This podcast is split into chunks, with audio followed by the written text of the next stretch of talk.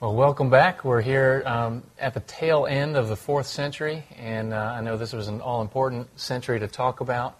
But before we leave this time period, we want to discuss one of our favorite and probably the most important uh, theologian in, in church history outside of the writers of Scripture.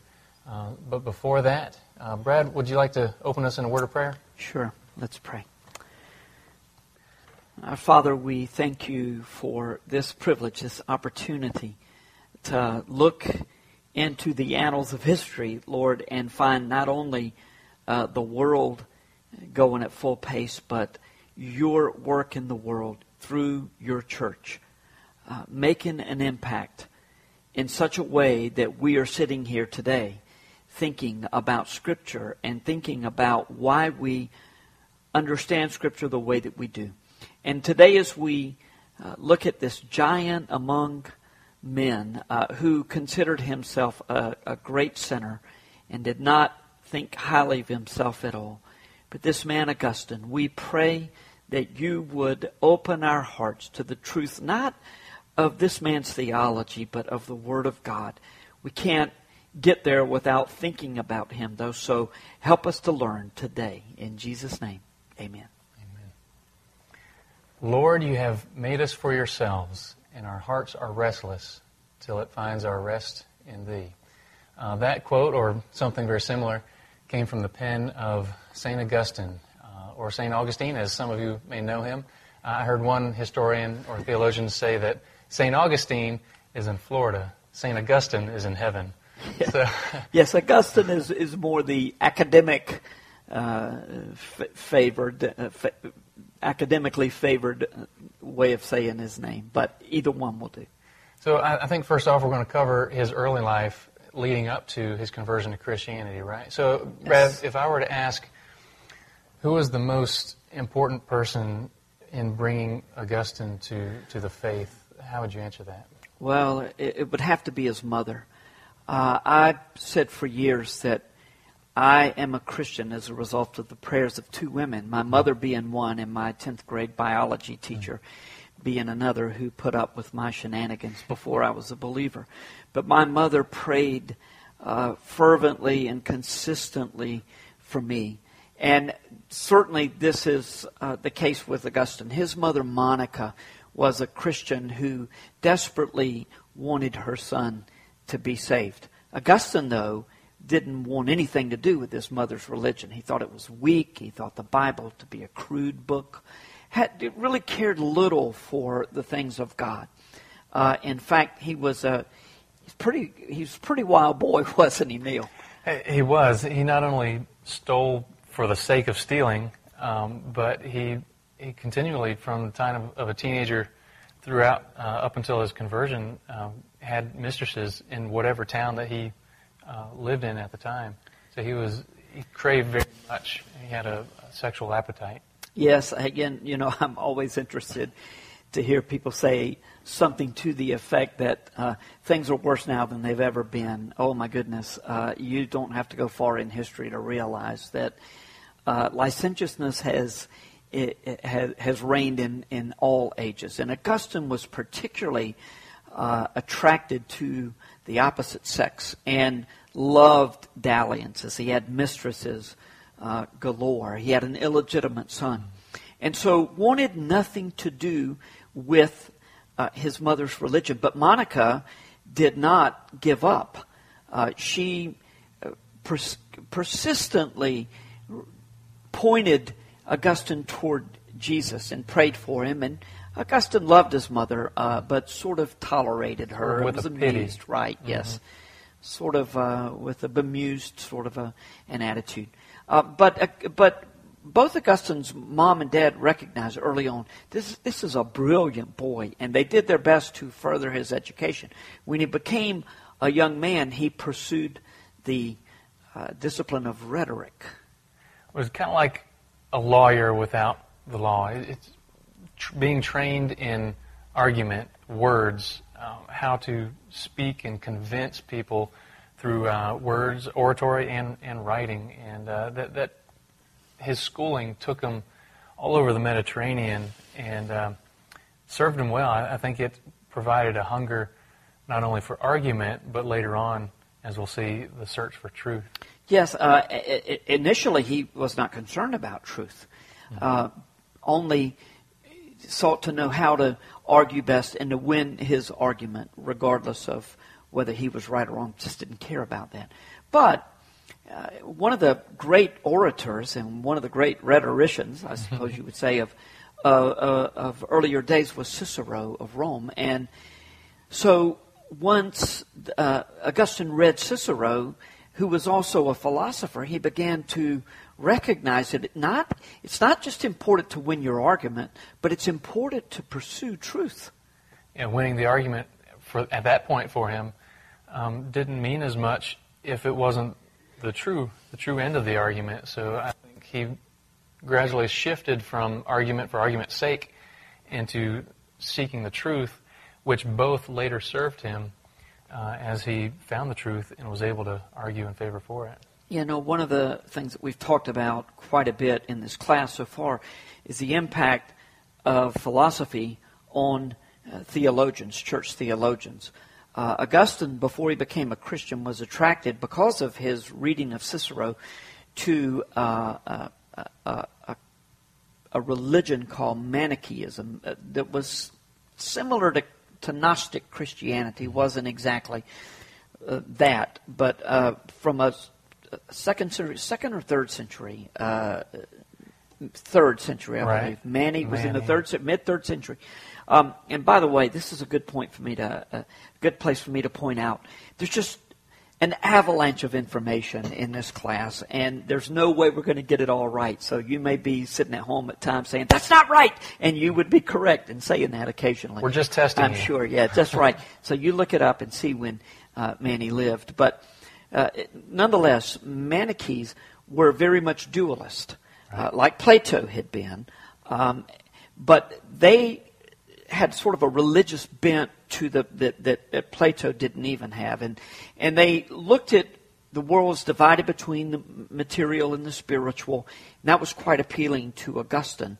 Uh, they also required a very moral lifestyle, and that's not necessarily that wasn't that attractive to Augustine, was it? I, I can understand from his point of view probably why he sort of stood back from them for, for quite a while. He was considered a quote unquote hearer for, for about nine years, and if we were to translate that, he'd be attending church for nine years without um, dedicating himself, without being baptized and, and joining. So, as a Manichee, he was very intrigued by the dualism.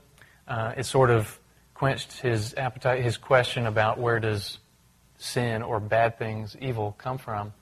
But uh, yeah, it, I don't think he joined because uh, it would have put a stop to his his mistresses and, and that life.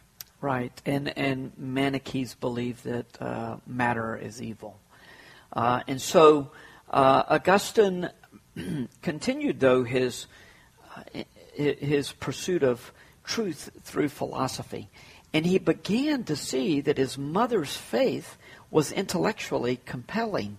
Actually, when he had earlier thought that it was ridiculously um, untrustworthy or had no redeeming value at all to it. Yeah, he really berated or thought low of, of Scripture because you know it was an old, cluttered language, uh, not cultured. Um, the arguments were poor. A lot of the passages were violent, and that sort of thing. But I think once he had that quest for truth, um, th- there was no sating it until he found Christ. But he, he had very he had several steps along the way before he came to truth, and uh, one of those after Manichaeism was um, was Neoplatonism, where one of his uh, teachers, actually one of the teachers who uh, also taught Ambrose, uh, who we'll talk about in just a few minutes, uh, came to him with Neoplatonist writings, and that sort of sparked in him. That answered a little bit of the questions um, academically. That would um, that would help out his thinking uh, and still answer the question of where does evil come from. There was more of a unifying factor. But along this way, I think there was a story about Monica and, and another bishop Yes, that really uh, played an interesting um, part. Y- Yes, uh, Neoplaton, you're saying it's a unity. Just to add to that a little bit, um, Neoplatonism didn't see so much as this very distinct dichotomy. It certainly divided the world up in between the material mm-hmm. and the spiritual, but they but saw the connections and the unity there, whereas uh, Manichees saw it as so separate that all material is evil, and went so far as to say that uh, procreation. Uh, having children is just dirty. It's it's wrong, and so they encourage people not to. And that's why we've talked about in the past that some people look back. I think most people don't really think about this, but uh, Gnosticism was actually a threat to civilization itself, Western civilization, because if you've got a group of people saying it's wrong, and this yeah. appealed to a lot of intellectuals. Uh, who were very much into philosophy and moralism at the same time. So they're saying don't have children. So if you followed it to its logical conclusion, none of us would be here right now.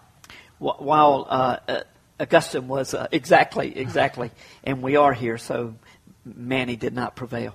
Uh, while Augustine was a Manichee, his mother desperately wanted him to be saved. I can't tell you how many times I've had people say, Would you please talk to my son? Mm. Would you please talk to my daughter? And I do really what this bishop did uh, I just say it. If if he or she will come to me and ask me to talk, I will do it. But I am not going to initiate a conversation because you just don't get anywhere. And this bishop said, uh, "No, I, I won't do it."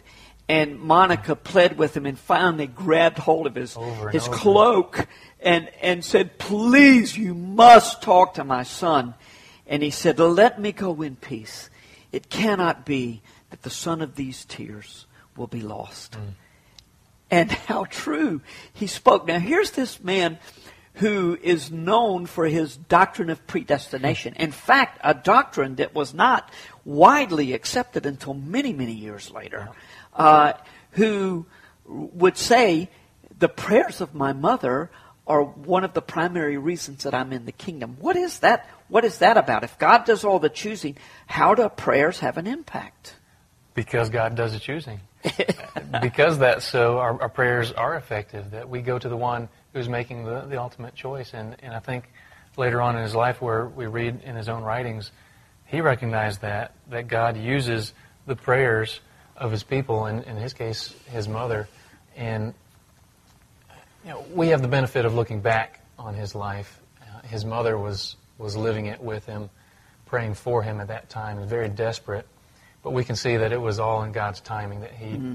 Augustine had things that he needed to work out before God could grab a hold of his, of his heart. Uh, that's, that's really well said, Neil. I, I think we want to begin to, to move toward now Augustine um, beginning to see that Christianity was logically valid. Um, but uh, it wasn't enough for Augustine. He recognized, mm. okay, it's true, but he also wanted to keep keep up with this lifestyle. So that, in one sense, kept him from giving himself completely over to, to God. But there were times that he tried to reform himself and found it impossible to do. And how, how often do we hear this testimony? Uh, then one day, Augustine is with some friends in his home, and he's just so distraught that he leaves them. He goes out to a garden and he hears children saying, Take up and read, take up and read. In the next house, they're playing. Now, he's familiar with the children's games. It's, they've been saying, as uh, Brian Borgman says, and you'll, you'll talk about Borgman in a little bit. If they'd been saying ring around the rosy, then he probably wouldn't have given another thought. But this was an unusual chant. And he sensed that this is directly from God. And so he responded. He did, and, and he responded wholeheartedly. I think he was more intellectually honest than a lot of us that we are. That he knew the truth, but he also knew that he was not part of the church. But if he were to become a part of the church, he would have to do it completely, 100%. And he did not want to give up that life. But when he did, uh, when he heard this message from God, he, he understood that this tolle lege, this, this voice from the other side of the garden t- telling him to take up and read, he took it as a message from God. And because of that, his heart was captured by, I, I believe you have the verses. Yes, um, when he heard them saying it, he took up the scroll that he had been reading, which was the book of Romans. Uh, he was exploring Christianity from an intellectual uh, point of view, but now this is touching his whole being. And he goes and he and he says, "Lord, whatever you lead me to read, I am taking this as a message from you. So here's how God says, and, and look, we, we wouldn't we wouldn't encourage people to do that. We wouldn't right. say open the Bible and put your finger down, but l- listen to the verses, thinking about his life. Romans 13, verses 13 and 14. Let us walk properly as in the daytime, not in orgies and drunkenness, not in sexual immorality and sensuality, not in quarreling and jealousy but put on the Lord Jesus Christ and make no provision for the flesh to gratify its desires. Powerful impact. wrap the gavel now. That was what he needed. That was the voice of God. And we see the inspiration of Scripture by the power that it has to convert on the spot. And, and, and Augustine points to this as his conversion. Um, it's quite interesting. Uh, that at this very moment, Augustine vowed to remain celibate for the rest of his life. Why would he say such a thing? Uh, well, I think he was wise enough to know his limits in the flesh, that he, he knew um, what he craved, and what he craved was not right. It was, it was evil, it was sinful. So he did the best thing, just like Christ said, you know, don't let anything keep you out of the kingdom. And so, so he did. He, um, he got rid of whatever would have kept him from serving God wholeheartedly. I, I think a lot of people would look at that and say, well, that's legalistic. Um, and in fact, it's almost a, a good work salvation. Uh, absolutely not. Uh, Augustine knew that without God's intervention, he was doomed. In fact, what Augustine was doing was repenting. Now, it was a different mm-hmm. time and I wouldn't expect very many people today to respond the way that Augustine did. Heard a preacher one time say that I wish someone would ask me, Do you have to give up chewing bubblegum in order to be saved? And I would say, Yes. Well, this man was a preacher of the gospel. He knows that we're saved through God's working in our hearts and bringing us to Jesus and causing us to repent and believe in Jesus' death on the cross as payment for our sins. But his point was it's a heart matter. Repentance is a heart matter. Whatever stands between you and God has to be disavowed. Now, unfortunately, we repent of the same things over and over. And Augustine hmm. would not only not claim to be perfect from this point on, he would fight the very people who said you needed to achieve perfection as a believer. Not only mm-hmm. before he was saved, but after he was saved, he realized his limitations and his need for God's grace. But in this act, in this vow of saying, I will live celibate, I will not allow sex to be a part of my life. Now, he went overboard with it. Where in his book, The City of God, one of the most memorable passages is, is where he talks about how uh, he almost implies that that sex in and of itself is, is, is wrong, which we know from Scripture that it absolutely is not. It's been defiled by man, and it, when it's right. defiled, it's really defiled. But it's ordained by God. In Hebrews says that the marriage uh, bed is honorable uh, and undefiled. I think that we can pull this out and, and marry it up to one of our themes as a class is that we're going to see um, how the church influences culture, but also culture influences the church. That initially, uh, Augustine knew his weaknesses and he wanted to stay away from those temptations. But he carried it to the point because I think he still had some Neoplatonist thought rattling in his mind. Yes. That he wanted. He actually started a, a monastery um, and, and a whole monastic order known as the Augustinian order was created after him. and and uh, he one of his rules was that every member needed to stay celibate. He wouldn't even allow women inside the monastery. And to one extent, that's good because he recognized his own temptation and, and weakness. But also, he still thought that sex and, and, procreation was a necessary evil. Those were still remnants of Neoplatonists rattling around in his yes. mind, wasn't it? Yeah, it, it was. And it was also, you know, of course, his, his personal experience. But it was his understanding of life that sort of impacted uh, the way that, that, that, he moved on that. Uh, a couple of things I think we would have to say before we move on to Augustine's um, uh, life as an early Christian and then as a, um, a, a, bishop. Uh, first of all, Augustine recognized as he looked back on his his conversion that an intellectual understanding of the gospel is not the same as salvation. What is needed is a divine work of grace in one heart, one's heart.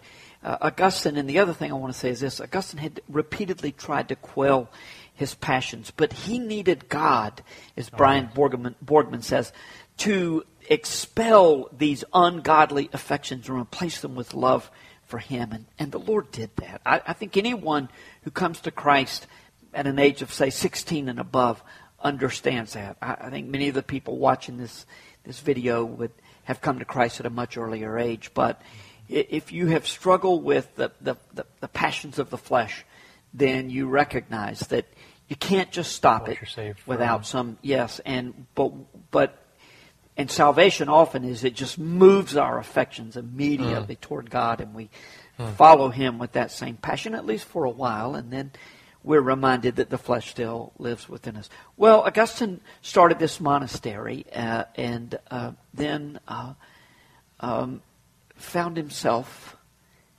pressed into service as a bishop. I guess we should say a little bit about Augustine, uh, how he was converted.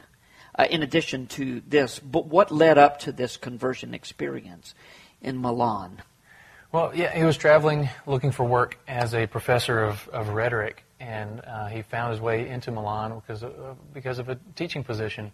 And it just so happens, under God's providence, that uh, Ambrose, whom we talked about last week, very uh, passionate and powerful preacher, um, Augustine initially went just to hear his oratory, how he spoke, and and because of the work that God had begun in his heart, he not only heard the way in which Ambrose spoke, but he heard the message that was spoken and from God, and and that I think is what um, gave him not only the academic, because Ambrose he was able to touch on the academic side, but also impassion him too that Augustine recognized the truth of Christianity, but then also recognized that it, it was much more than academic assent.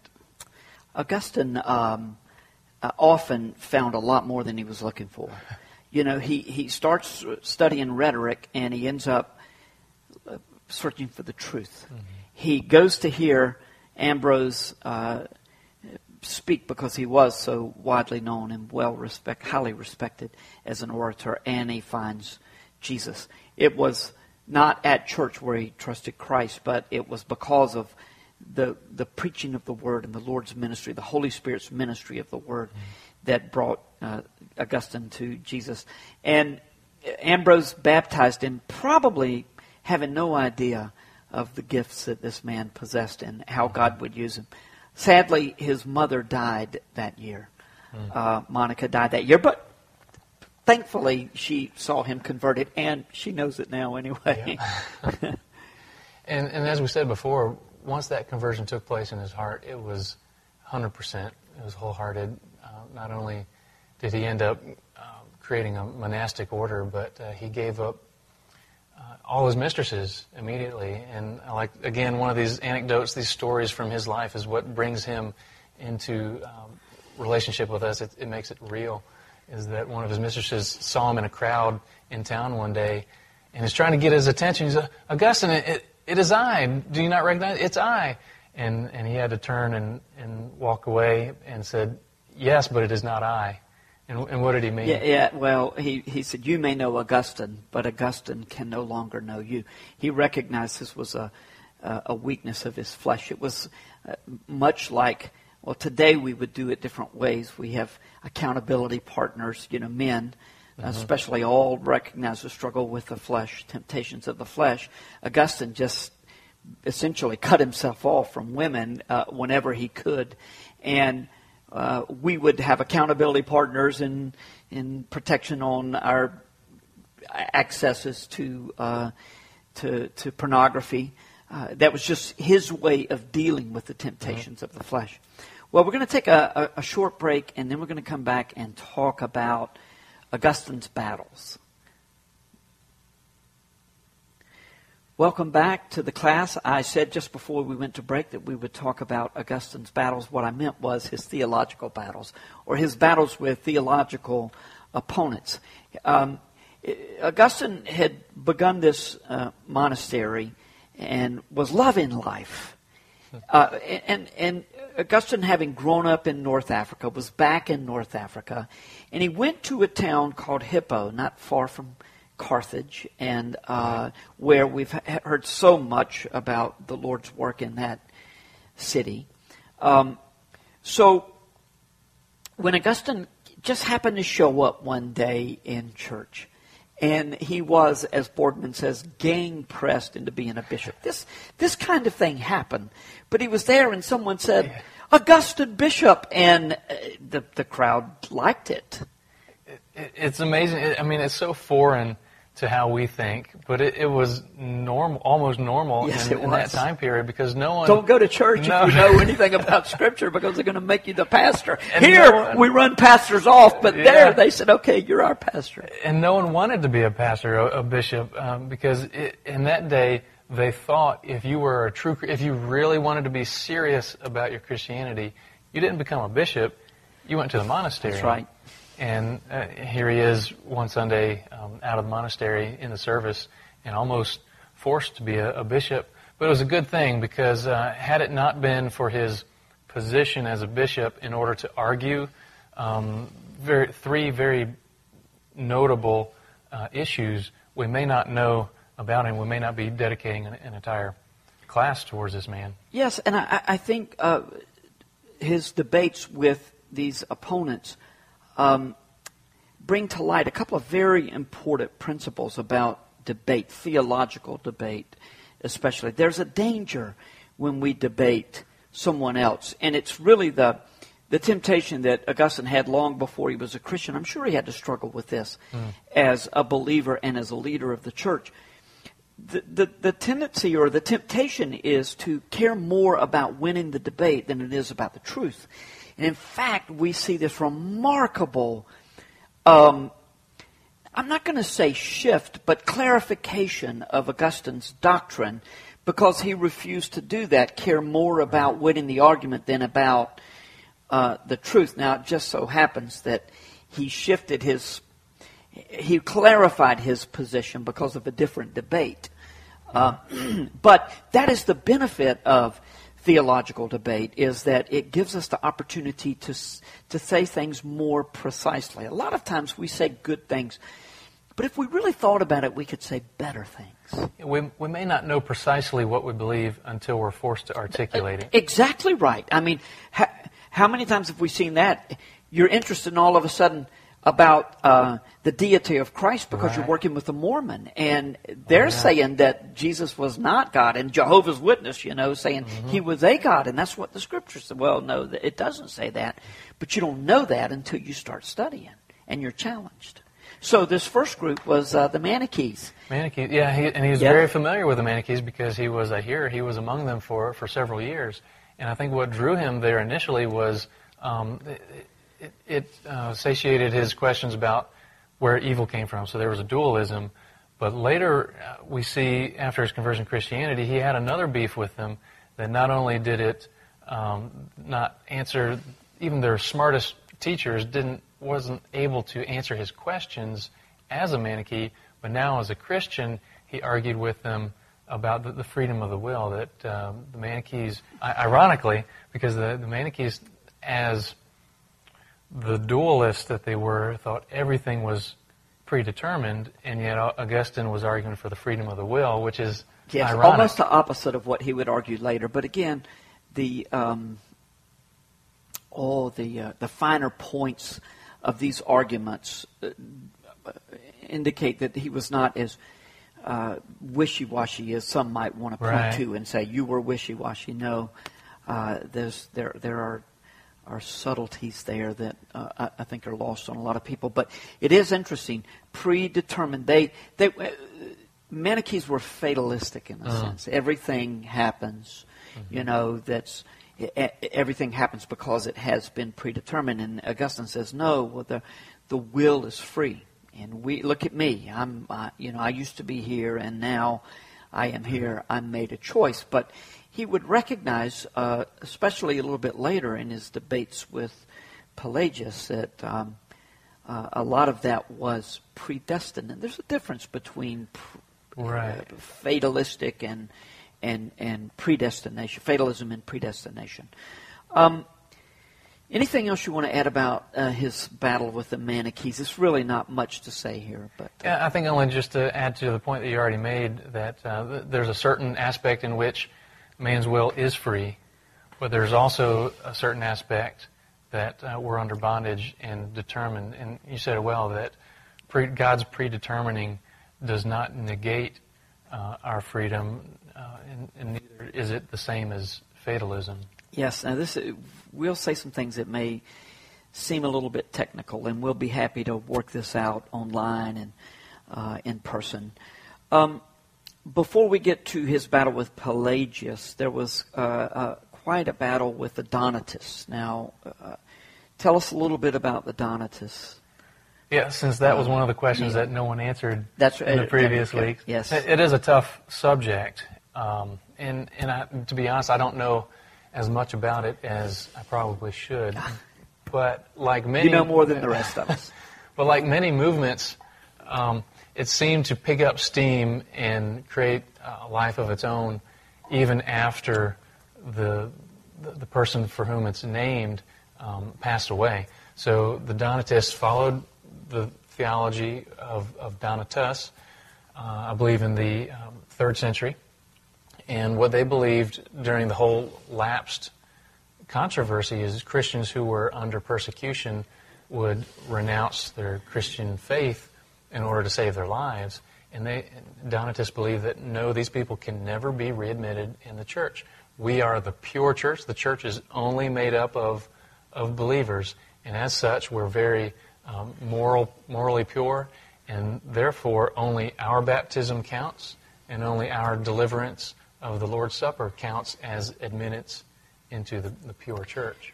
I'm not sure if this was Donatist or if this was just all part of the mix of that. A lot of people waited until uh, their deathbed to be baptized because there was also this idea that Yeah. if you sinned after you were baptized, uh, there's no chance of heaven. You you are not, you cannot be forgiven of that sin. That's, boy, that's. I would want to wait too. Yeah, I can't put my finger on exactly where that began, but I'm sure that it was somewhere in the fourth century that that really theology Took took, off, off. yes. And it's very odd because um, I'm sure that was around during the time of uh, Augustine's controversies, but he also held to a different view of baptism that we'll probably touch on a little bit later. Uh, about- Actually, this is actually a good time uh, Okay. to talk about baptism because, uh, and I may be, not know exactly where you're going. We'll we'll work it out. That's one of the things we're going to have to do here, folks. There's no Um, script. that's right. Um, actually, uh, Catholics and Protestants both look at Augustine as their man. They consider him, he is the greatest theologian in the history of the church, and he belongs to us. Um, and if we had to divide it up, we would say because of his doctrine of the church, he's Catholic. Because of his doctrine of grace, he is Protestant. Now, uh, baptism and communion, the, the sacraments, that the church practiced in that day. Of course, the Catholics would add many to that, and may have already had a few at this point. Um, but the, the, the sacraments of baptism and communion, the Donatists said only a certified priest and one who is remained true can do it. And Augustine is saying, no, no, no. The, the, the priest has nothing to do with Right. that because this is Christ. It, extending His grace to the believer, and this is where we have a, where we have a question about his uh, view of baptism. But Christ is working through the priest to do for us what He has deemed important. Now, Catholics, uh, in fact, uh, Augustine uses this this Latin phrase, ex opera operata, which means by the work worked. It, mm. it, so, it, in other words, eh, the work itself is what is important. Protestants would say, no, no, no, no, that you, if, if the sacraments are not received, if communion is not received by faith, then it's by meaningless. yeah. So it's, it, it's, it's a symbol of your faith, but it is not the means of God's grace being extended to you. And I know that was even a question that we had talking about, you know, how does what the Catholic Church believe Augustine said relate to what he actually said? Is he arguing for grace being given, you know, saving grace being given to the partaker of, of the Lord's Supper and baptism? Or is he arguing that, no, it's not the person who gives it, but under the authority of Christ, it's, it's received? So that's still a question to be answered. It is, and, and, and, you would think with Augustine's five million words that he wrote in all of the books that he wrote, that, that we could come up with that answer. I, I, I started to say at the beginning of this session that uh, we have prepared more for this session than any other, and we've prepared less because there is so much to say about Augustine that uh, you're just never going to run out. But that's one of those questions that maybe would be good for people to investigate. What did he mean by ex opera operata? Did he was he saying that God is ministers His grace through communion, through baptism? Now, I would think that a lot of people look at the Catholic system and say, that's just works. Only by your good works can you gain entrance into heaven. Mm. I don't think Augustine meant that. He, he certainly would have had more the idea that this is the way that God extends his grace to us. I mean, Baptists you, you, know, those mm. of us who come from Protestant traditions, we sort of have our own ways in which we think God extends grace, like walking an aisle in the service, praying the sinner's prayer in exactly a certain way. And we see in church history, I mean, Augustine's uh, conversion is a great example um, of God using many different ways to bring people to Jesus. Yeah, I, I think he, he clearly understood that salvation is a work of God. And, and, this is one of those terms that we may hear in theological discussions is monergism or, or one energy. It's, it's the work of God alone that saves us. So that really does bring up the question is how did the Catholic Church take what he wrote against Donatists and use it for their uh, what we may call baptismal regeneration or the grace being conveyed to the partaker of of the Lord's Supper? It, you know, it's exactly like you said earlier. It's the interpreters of a person who hmm. really begin to define mm-hmm. who he was, whether it's true or not. Right. Uh, and so that's why Catholics and Protestants both, we're going to talk about why Protestants uh, look so highly to this man and how important he is in the way that we believe. Um, I, I, I, would say uh, about his fight against Donatists. One last thing that makes the Catholic Church so fond of Augustine, uh, because of Donatists who were saying, We are the true church, uh, Augustine fought uh, heartily for the unity of the church. Mm. And that is found in the leader of the church. And as you've already right. Uh, pointed out, that certain cities began, the bishop began to be the most important person in the church, and certain cities held the most important uh, places for bishops to reside. And the bishop in certain cities um, would, and, and, listen, in some of the persecutions, the bishops in Rome and Constantinople and Jerusalem were immediately put to death because of the, the government understood these mm-hmm. bishops to be in that role. Well, after Constantine, they really were elevated to places of importance. So Catholics claim Augustine. Why do Protestants claim Augustine? Well, we'll see in about another millennium that there was another monk in the Augustinian order who, who really picked up on the other side of Augustine's writings, and that is grace. That he understood grace to be by God, and it's the reason that we're saved. It's not any act of our own. It's not anything we can do to, to even cooperate with God in our salvation. And uh, for, for many years, for centuries, that teaching was lost. in the Catholic Church uh, until it was recovered again by one Martin Luther. And and he was uh, especially attracted to uh, Augustine's writings about grace and about the bondage of the will. Uh, earlier, he had argued against the Manichees uh, for freedom of the will. Now he's saying the will is only free in Christ. Apart from Christ, it's not free. And he said that because of his battle with one British monk named Pelagius, who had become a teacher in Rome and had quite a bit of influence. And uh, Pelagius actually started the fight, but Augustine finished it. Uh, any more background you want to lay before we start looking at Pelagius' teachings Yeah. and how Augustine fought him, uh, fought Well- against those? Well, let's look at who who is Pelagius. Uh, he was a British monk, so I mean, again, this is the end of the, the fourth century, beginning of the fifth century. So this is still Roman rule. Um, there, he's up way up north into the, the British Isle, and uh, he was not very. Well, I actually believe he was a lawyer. He was. becoming a monk. So he Yes. was, he was one of those you know, lawyers. You got to pray for those. But we'll see. As, uh, Augustine, as a rhetorician, um, you see the battle of words beginning. And Augustine began, I believe it was in his Confessions, which is his autobiography that he wrote, as a prayer to God, command what you will and grant what you command. Meaning that God, you know, command me to do whatever you want, but I can't do it. You have to give me the ability and the willingness to do it. And Pelagius saw that, and it incensed him. He went raving mad. How can he? How can Augustine write such a prayer? God wouldn't command it unless he, unless we were able to do it, and thus began the, the controversy. So, in so doing, um, in so saying, Pelagius denied original sin. When Adam sinned, uh, it only affected Adam. And in fact, it, it, it, it- that wasn't fatal. Um, Adam's sin, therefore, was not passed down from generation to generation. Uh, sin is a social disease, not an inherited spiritual genetic disorder.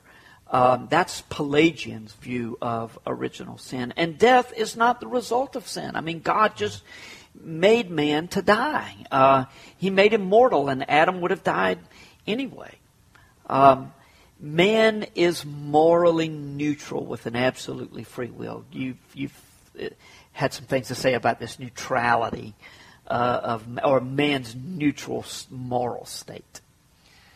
Yeah, I, I think in order to defeat a Pelagian view, all one has to do is read the Bible. I mean, we recognize that we are born into sin with a sin nature, and that since that point, uh, our wills are in bondage to, to sin. We cannot choose God. Um, I believe the psalmist tells us that no one is righteous, no one follows after God, nor can we. Uh, and Pelagius thought he was very. If we were to parallel him today, it would be humanist. That that uh, it lies within man to follow after what is right. It's within the abilities of man to to save himself. Basically, don't think he believed it was necessary for for divine grace at all. Uh, only in certain circumstances, but we could actually attain salvation on our own. Christ was not our substitution or atonement, but rather an example. Yes, uh, uh, Pelagius and, and, and Augustine both had ideas that were well ahead of their time. I mean, you think about Pelagius' idea of a, a, a- of a neutral morality uh, that man has. He, he said that man is able, both able not to sin and to sin. He, he decides what to do. He was, uh, Borgman says he was ahead of his time. He would have fit quite well in the Enlightenment. John Locke and the others, tabula rasa, Man is a blank slate, and you know it will be determined by man what what direction he goes. So we're starting to string together through the centuries the effects Right. of, of thought. Right, and and it would be a long time before the church would accept all of Augustine's doctrines of grace. Uh, Pelagius also said that man had the ability to perfect himself in righteousness, and in fact, he can do this without any supernatural assistance. Uh, if God commands it, as you've already stated, it must be possible. Now, Pelagius is standing against Christianity. You've said just now, all you have to do is read the Bible. Uh, but really, there are people who are very much Pelagian or at least semi Pelagian in their thought today who would agree to a lot of scripture but seem to have a they get hung up on this idea of sin. Sin is always according to uh, pelagian an act of the will. We do have a choice in the matter. It doesn't have the power to corrupt our nature or our real will. Human nature remains neutral. But that's just anti-biblical isn't it yeah. why, why is it appealing i mean that's appealing because because it's the power is ours. It's exactly. It's up to me. And we can perfect ourselves. Yeah. Yeah. Yeah. We don't have to rely on an outside God or a church or any, anything like that. The power is within us. Um, it, it's the same that you've, you've talked about in the pulpit. You can pull yourself up by your bootstraps. You can turn over your own leaf and start working out your salvation. There's no need for for a substitute or for a, for God's grace. Except that that always failed me. I, I think that one of the one of the uh, tendencies of human nature that really actually can be seen almost across the board is that we we think of our own moral capacities as much higher than they really are. Oh, yeah. You know, we want to think more highly of ourselves than we ought to, and we when we we start comparing ourselves with others as, as opposed to against God. We just need to try a little harder. Well, now a lot of people try to say, well, Pelagius had some good thoughts. Um, look, his doctrine was rotten at the core, and, mm-hmm. and, and you can't mix that. There's no middle ground here. So, how did Augustine, um, how did he combat this heresy? We had to go back to Scripture, and, and from Scripture, and, and we can again link the centuries together. Um, people who think of the Reformation as and Reformed churches as Calvinist and it's been said Calvinist wasn't as much a Calvinist as he was an Augustinian. Yeah, some people say Augustine was a was Calvinist, a but it's it, it, obviously doesn't work. and and August, uh, Augustine wasn't so much Calvinistic or Augustine as he was Pauline. And we go back to the letters of Paul and see that it is by the operation of God's grace that man's nature is um, we're given life. So let's start with original sin. Uh, Augustine believed that man was corrupted, that when Adam fell, Adam was free not to sin before he fell. Right, and there's some more Latin terms in there. There's a freedom not to sin, and there's a freedom to sin. Adam had that choice, and right. he chose to sin. But since then, we all have been enslaved to that decision, and now we only have the decision to, to sin. sin.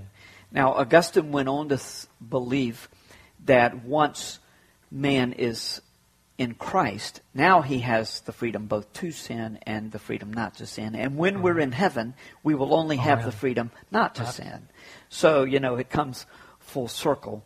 But because Adam sinned, all of the human race, uh, Augustine believed that the human race was similarly present. We were all there. And I, I don't know if this makes sense. I've said this from the pulpit a few times, but more and more I see myself in the garden. It's mm. like I'm there making that decision to sin. I'm not mad at Adam and Eve. I would have messed it up if they, mm. they hadn't. But because they did, I have no choice but to sin. It's passed down to the human race, both legally and naturally. And, um, and, and that leads to total depravity. What does that mean? Does that mean that I'm so depraved that, that I'm going to go out and rob right. a bank on my way home and just live any way that I want to? No, it doesn't mean that we're as, as bad as we possibly could be. That would be maybe totally deprived. but totally uh, sinful, wicked. Another way to term it is radical depravity. That means radical going to the root that we are depraved in the sense that to our very core, there's no part of us unaffected by by sin's curse and, and our own nature of sin. And, and, Augustine didn't actually use the term, but that's exactly what he, he, he meant, wasn't it? That we are corrupted to the core. Our minds are fallen Therefore, we cannot our will perceive truth. Uh, our bodies are fallen. Therefore, they decay and die. Uh, our wills are in bondage to our nature, which is fallen. Therefore, man is in his fallen state and unable not to sin. It's impossible for us not to sin. Uh, it'd be like not blinking, you know. Um, it'd be like not sleeping. We have to sin. So then that leads us to efficacious grace. What does efficacious mean? Well, what is efficacious? It's, it's, it reached the effect that it was intended to do. Mm-hmm. So efficacious grace is always the grace that God uses in calling um, people to, to Him. That when He reaches out and chooses us, He gives us grace to see Him as He is. It will always have its int- intended effect, that it will always reach us, renew the core, give us the life that, that we lost at birth, and, and then regenerate. That's where we get regeneration, is that if God intends to enlighten us and give us that spiritual life, that's what we have. We will be regenerated into a new birth. Um, if the first two are true, if original sin and total depravity are true, then apart from the grace of God, we have no hope. It, if, to be. If, if He doesn't work, then we don't become saved. God must go before us. He must convict. He must renew. He must call us. He must regenerate. He must do everything if man is able to, to, to be saved. We can't do anything apart from God working uh, with and through us. It's a grace that goes through and brings salvation. It goes all the way through our will, willfulness, our, our, our willful sin, our, uh, our condition of sin that we inherited and chose both, uh, and, and brings us to salvation. Um, so uh, we're going to see that much greater detail. Neil, you're the clock keeper. How much time do we have?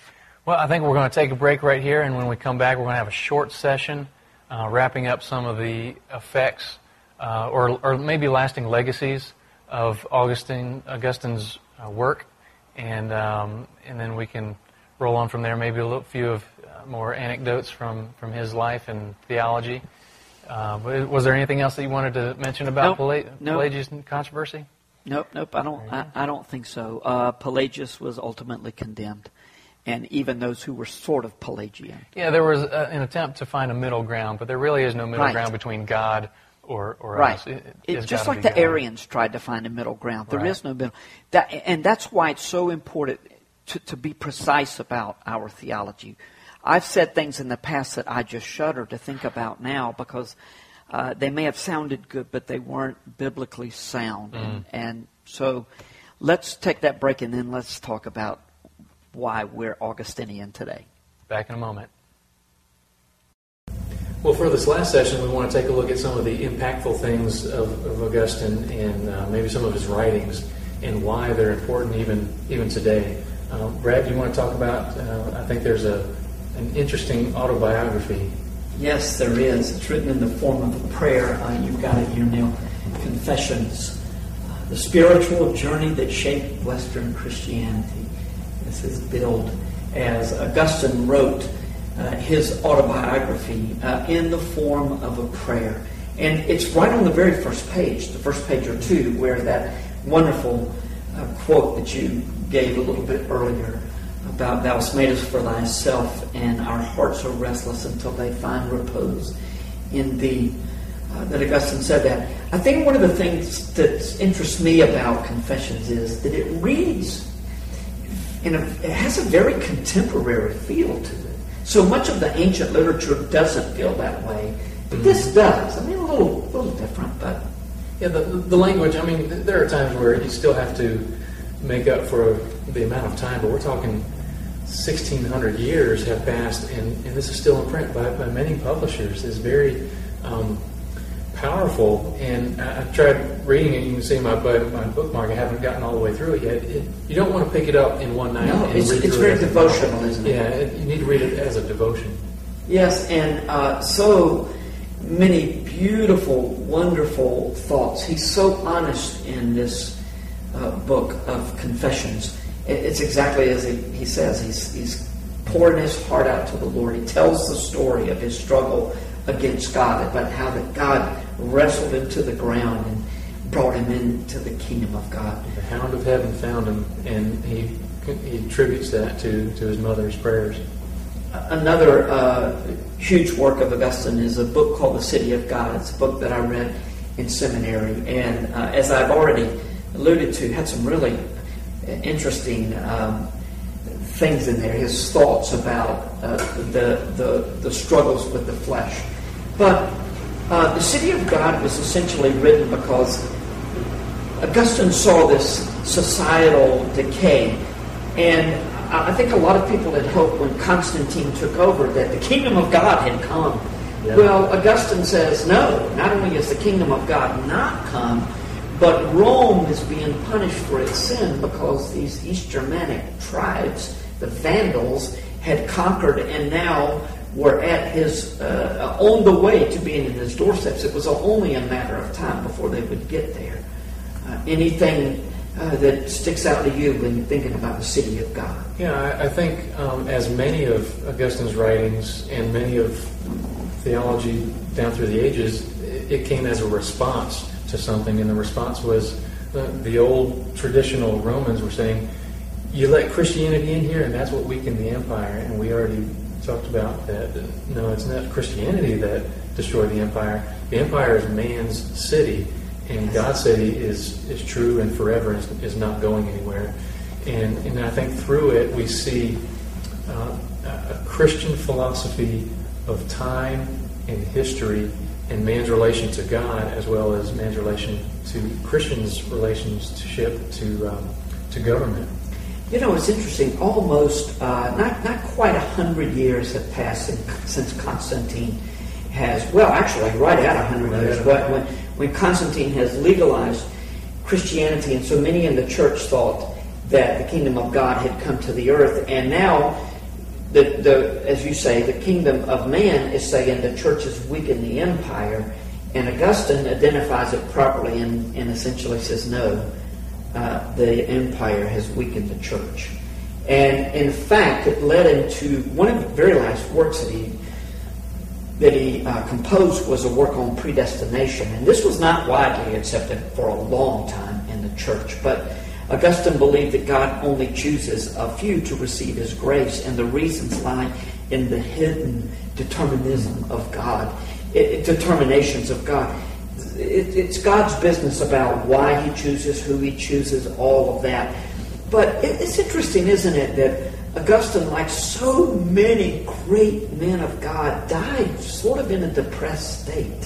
Hmm. Uh, the Vandals were at the gate, and he just saw uh, so many people who had uh, walked away from the doctrines of grace and the purity of the church, and and and he died just before Hippo fell, but and depressed, and yet the lasting impact of this man is phenomenal, which ought to say something to us about the impact that we're having. So often we're discouraged either by our own actions or by the actions of others, and yet God may be creating a legacy uh, through us that is far beyond what we could have hoped. Yeah, it can be discouraging or encouraging depending on from which aspect we're, we're looking at. It's discouraging if we look around us and see all our efforts basically good for nothing because of the, the world around us. And, and yet it's encouraging because our hope is not in this life. And that was the point of the city of God as well as all of his work is that God's work continues, that uh, the kingdom uh, is, is not here on this earth, not yet. And, and eschatology is an interesting, it may be a discussion for another day, but here in the, the fourth and early fifth century, we saw a conversion of premillennial to postmillennial and now amillennial, and, and all that shifting within the theological framework. And but our hope is is not in any kingdom of man. And let me, I, I want to say this uh, right now because I know we're running out of time. Premillennial, the idea that Christ is going to return to the earth and establish his kingdom and, and reign for a thousand years. Postmillennial, the idea that the church is going to get better and better, and, and, and man is going to get better and better, and more like Jesus until we usher in the kingdom. Jonathan Edwards was another one who thought, in fact, Jonathan Edwards thought about the year 2000, America would lead the way in bringing people to Christ. Uh, hardly. That's not the case. Augustine was an amillennialist. Ah, man, no. No millennial. Uh, I've heard someone say it means, ah, there ain't going to be no millennium. but he believed that the millennium was spiritual, that the thousand year reign was what God was doing in the church. It was just. But, but Augustine had a. He often interpreted Scripture allegorically. He didn't look at a literal sense of the meaning. I think, though, his philosophy impacted his belief about amillennial. If you believe that there's a material world and a spiritual world, and he didn't believe it like the Manichees did, Right. but he did see the spiritual as good and the material as really struggling and, and hopeless apart from God. So if you believe that, why would you think Christ would want to set up a kingdom in this world, on this earth? In fact, Augustine believed that the world would just disintegrate and God would bring a- an entirely new heaven and new earth. Most theologians, most Reformed theologians today would believe that the earth is going to be cleansed. But, that, quality. but God cre- when God created the earth, it was good. And so he's not done with it. Right. It's under bondage, but it will be restored to its original state. And that may require scrubbing the surface of the earth. I don't know. You know, maybe that's that second Peter uh, nuclear explosion that people want to think about. Who knows? But um, I, I, so again, I believe Augustine's philosophy, his, and he, he loved Plato. He called Plato the philosopher. And, uh, and you see that creeping into his theology, and we'll see Aristotle creeping into uh, Aquinas. And so these Greek philosophers impact theologians, and we have to acknowledge that, but we also need to be careful. Well, Augustine, um, we're running out of time. I'm going to let you wrap us up here. Sure. Uh, I think a, a very interesting quote, and, and unfortunately, these Christian history magazines are, are now out of print, but uh, Really, I'm sure really wonderful. there's some way that you can get your hands on, on these. There are discs actually available uh, that you can download the whole thing. And, and before I read this quote, I also want to mention that we'll make uh, a link to a free version of the Confessions available under resources this week. And also, definitely after you finish listening to us, get online and listen to Brian Borgman's Oh, yes. audio of, of Augustine. I believe he does two sessions. Yes. Augustine, another session or two on the Pelagian controversy. And Athanasius, go back and hear what he says about Athanasius. Wonderful, Very good wonderful stuff. sessions. Um, but, but let's end Augustine with this quote. Most theologians define their positions in relationship in relation to Augustine's doctrines. Almost all of them can appeal to something in the great North African church father, and almost all of them neglect some aspects of his teaching in favor of others. But no one after him can ignore him. Augustine's teaching on these and other controversial subjects have determined much of the agenda for Christian theology for a millennium and a half. Amen. Uh, that's about all that needs to be said. Thank you so much. I hope you explore the writings of this man much greater because they're going to lead you to Jesus.